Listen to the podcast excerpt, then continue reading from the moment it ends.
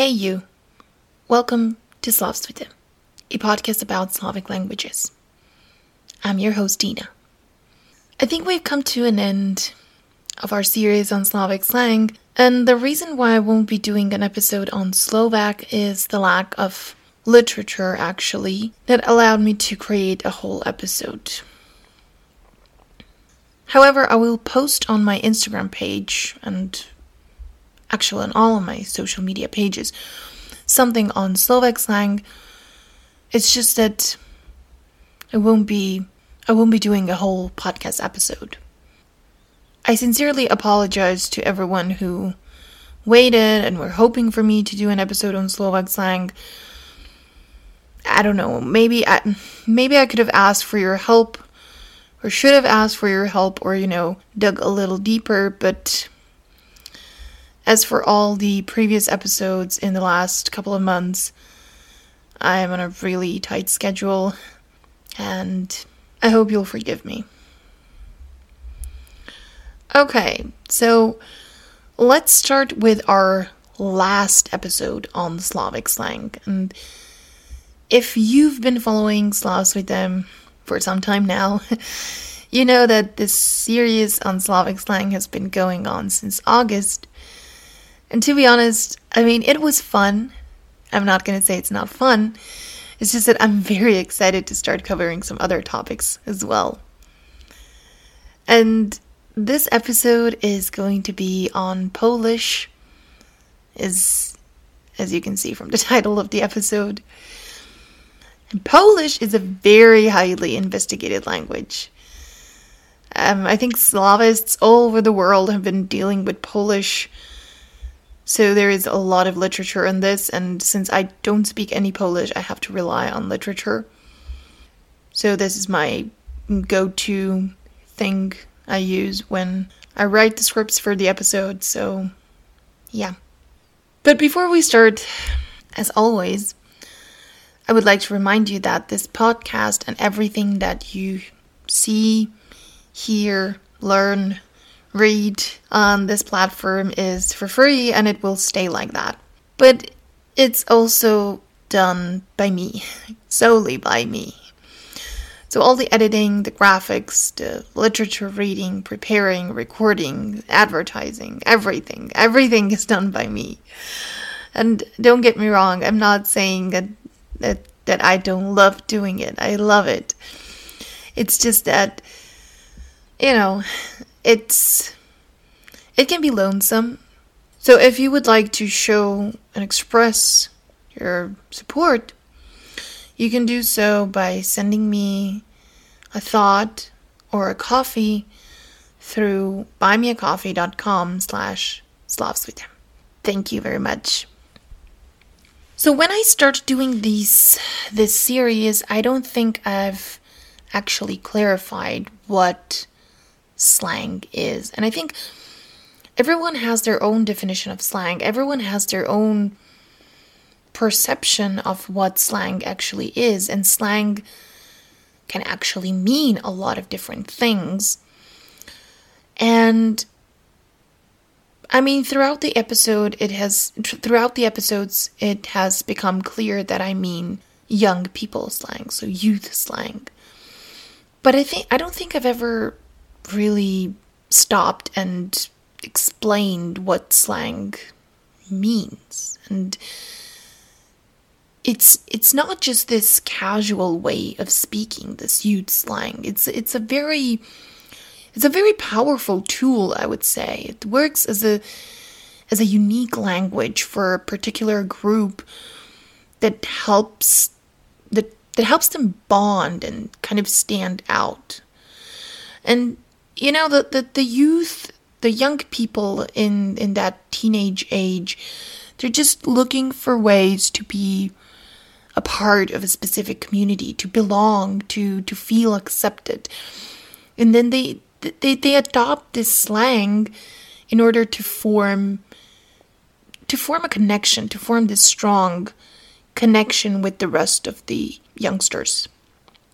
And in this series we've covered we've covered mostly vocabulary, so we've covered mostly words, but I would like to kind of point out that slang is not just words.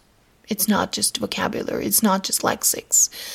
It's so much more than that. It's it's it's the symbols, the code, the memes, for example, the way of speaking. So it's it's not just the lexics, but it's it's the most visible thing. So I just assumed it's the easiest way to to make an intro to slang by covering the the vocabulary. But the youth slang, it's it's kind of a reflection of of the perspective that the youngsters have on the world and the things that they value and it's somehow helping them to cope with reality. According to some Polish linguists, a few decades ago slang was recognized among young people, but it was mostly considered a lower form of language. But I mean, this is not just for Polish, this can be said for all the slangs and all the languages that slang also gained on status. Today it's the slang is even it's it's more openly discussed firstly and it's even encouraged and it is not that it is not that rare to see that the former teenagers who used slang continue to use it as they grow older. Maybe not in the in the same manner or in the same amount, but they still do. Like I can for example say that I still use some of the slang when I discuss some things that were for example important to me when I was a teenager or something that was maybe popular back then or something that I discovered back then. Or maybe when I'm around people that remind me of that part of my life. So it, it's very it, it's a, it's a set of things that actually influence the usage of of slang. Enough about slang in general, and let's jump to some Polish slang, slang used by Polish youngsters. And I think there is a word that you're all kind of expecting me to say, but I'm not gonna. um, because I think there is so much to po- so much more to Polish than that. But yeah, I mean, swear words are also part of the slang, and maybe I'll cover it in one of the posts that come in the next couple of days. But when hanging out with young Poles, you can often hear them saying something is fajowo, git, or even czad. It all means the same, and something is is lit, is good. Both fajowo and git are cognates with English words, fine and good, with git coming directly from English, whereas fajowo came from German fine. Czad, on the other hand, is a purely Slavic word that denotes carbon monoxide. Yes, I was also very stunned when I read this, but stay with me. In this context, it is used to describe something that is so, so good that it will knock you out, just like carbon monoxide. Not that carbon monoxide is so good, it's just that it will knock you out. There are a couple of expressions used to denote money among youngsters. Kapusta, which means cabbage, and it's probably because of the green color of the US dollar that is generally a symbol of money. Then siano, which literally means hay, or kasa, cognate to English cash. However, if you want to say that someone is loaded, you can say that she or he is nadziani, which literally means filled. A big part of any teenage life is going out and having fun and, of course, drinking. And sometimes it happens that you drink a little bit too much and you vomit. And in Polish, when you vomit, you can say that you released the peacock. Puścić pawia. The vomit itself is a peacock, paw. In that age, teenagers often think that having a nice fura, car, and smoking some fajka, cigarettes, is what's gonna make them cool, but a lot of them often act like uh, a jeleń, a sucker. The word itself literally means a deer. Like every slang, there are words for cops. In Polish, they're dogs, psy, whereas traffic police is miśki, which can also mean teddy bears or bears in a kind of colloquial way.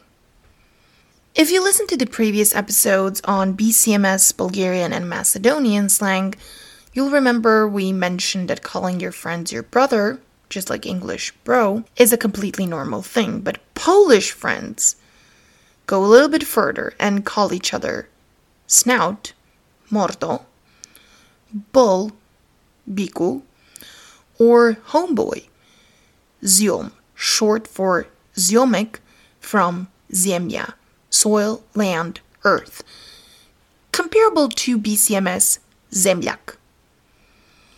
If someone is young, unexperienced, you can say that they're green, zieloni, just like in English.